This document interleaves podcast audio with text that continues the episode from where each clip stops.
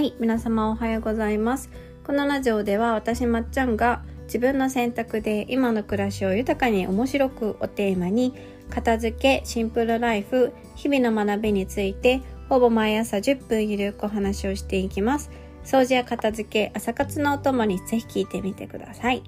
はい、皆様おはようございます。あのですね、私もう一個実は期間限定でポッドキャストを参加してるんですけれども、ね、そちらのポッドキャストはですね、あのフリーランス仲間の人たちとあのポッドキャストをしてます。なので片付けだけじゃなくて、もっと他のジャンル、本当にいろんなジャンルがあって、企業だったりとか、写真だったりとか、暮らしだったりとか、英語だったり、フランス語だったり、そう、本当にいろいろあるんですけれども、そちらのね、あの、ポッドキャスト、今週はコラボウィークってことで、例えば今まではね、この曜日は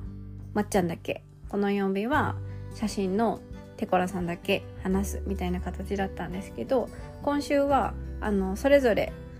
えー一人だけじゃなくてコラボをしてね、二人ずつインタビュー形式で話してます。はい。なので、例えばですけど、私は片付けのまっちゃんはですね、あの企業の先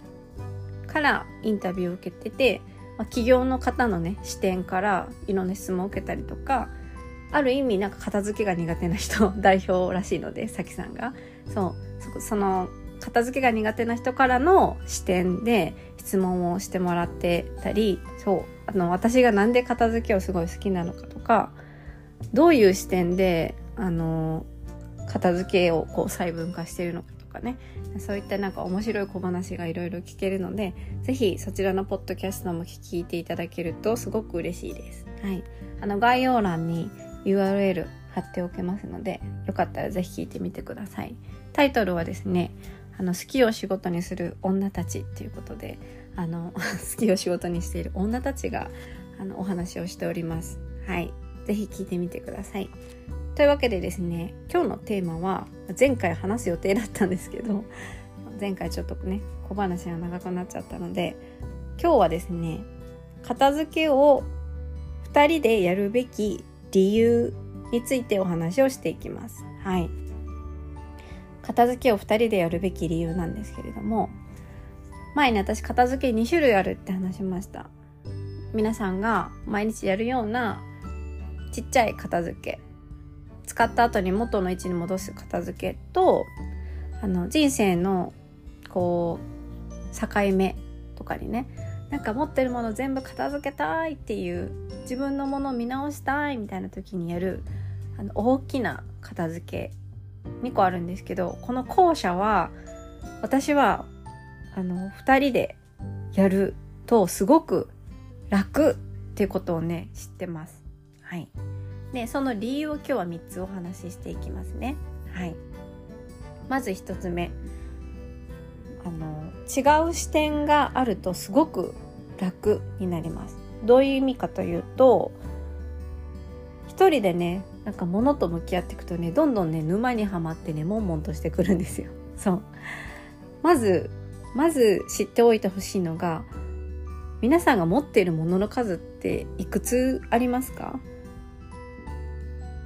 ねあの10個とか20個とかじゃないんですよ。何百個とか何千個っていう世界なんですよね。だから自分の持っているものを見直したいってなった時にその見直し終わるまでのエネルギーの量をずっと一人で保ち続けるのって結構大変なんですよ。いくら片付けが好きだとはいえ日常やることもあるし仕事もあるし子育てもある中で自分が持っているものを全部見直すっていうのはすごく大変なんですね。そう。で一人でやってると大変だし自分の考えでしか物事の判断ができないんですよ。うん。例えば例えばですよ。私が使っていないタオルを持っていたとしてそう。使っていないタオルは綺麗だから取っておくべきっていう考え方が子供の頃から根付いてたとします。はい。そしたらその考え方を変えるっていうのは一人では難しいんですね。そこで私と全然違う考え方の人間とかあのそういった経験をたくさんしている人間が横にいたらえなんでずっと持ってるの？みたいななんかこういう方法もあるじゃんみたいな感じで違った自分の常識と違った視点を持っている人がいるとねあのえそんな考え方もあるの？みたいな違う視点を入れてくれて沼にはまらずに済むんですよ。うん、自分が今まで当たり前としてきた常識を覆すっていうのは一人ではとても大抵できないことでそう。あのそういう時に違う視点を入れると沼に入らずにそう。あの簡単に思考を切り替えることができて楽になるのでう違う視点を入れるっていうのはすごく人と2人で片付けをやるべき理由の一つだと思います。はい。まあ、2人でっていうか人とやる理由ですね。はい。片付けを人とやる理由です。はい。で、2つ目。えー、嫌なことから逃げ、逃げられないようにする。はい。これはですね、うん、私さっきお話ししましたけど片付け人生の片付けっていうのはものすごいエネルギーがいるし体力もいるし片付け好きな人でもしんどいなって思う瞬間がどうしてもあるんですよ。そうあるし自分が好きなこととかうん得意なことは結構時間を費やしてできるんですよ。例えばファッションが好きな人は服の片付けとかアクセサリー類の、えー、整理整頓とかね。そういうのってすごく楽しいと思うんですよ。好きなものだから、うん、触るのも好きだろうし考えるのも好きだろうから。多分日常的にもともとそのファッションに関する事柄って片付けだけじゃなくても無意識にやってることだから多分きっと普段から片付けてるんでしょうけどそうじゃなくてあまり自分が好きじゃないものたちっていうのはもうあの景色になっちゃってるんですよね。そう。例えばうんなんだろう。三角コーナーとかそうですけどキッチンの三角コーナーっていうものがあまり好きではない。好きな人はあんまりいないと思いますけどああいったゴミとかねそういったなんかあんまり視界に入れたくないものってないものにするのでそもそも三角コーナーいる？いらない？の思考に至らないんですよ。そう。もうね逃げるんです。ないものとする。はい。だから嫌なものってこうかき集めて押し入れの奥にしまったりするのはもう見えないようにするためなんですよ、うん、見えないものは隠しておく。隠してないものにする。そう。だからそういったものをそもそも片付けるっていう発想にならないんですよ。一人でやってると。なんでかっていうとないものだからないものを片付けようなんてならないんですよ。そうだからねあの一人ではあの嫌なことから逃げ逃げるし逃げてることにすら気づかないんですけど人と片付けをするとそこになんか あの吹き溜まりがあるよみたいな。そこになんかよくわからないものたくさん固まってるよみたいなことを見つけてくれるからあなんかそのそこに物あったんだみたいなね感じになって新しい発見があるしもう逃げられないからそうあの片付けを人とやるといいんじゃないかなって思います。はい。で、3つ目はですね、自分を客観視できるということです。はい。これはもうもちろん私もそうなんですけど、いくら片付けコンサルタントとして動いてる私でも、自分の片付けをしてる時に、どうしても自分を客観視できないことって多々あるんですよ。そう。ね。医者の不摂生って言いますけど、まあお医者さんが忙しくて不摂生になるっていう意味合いもありますが、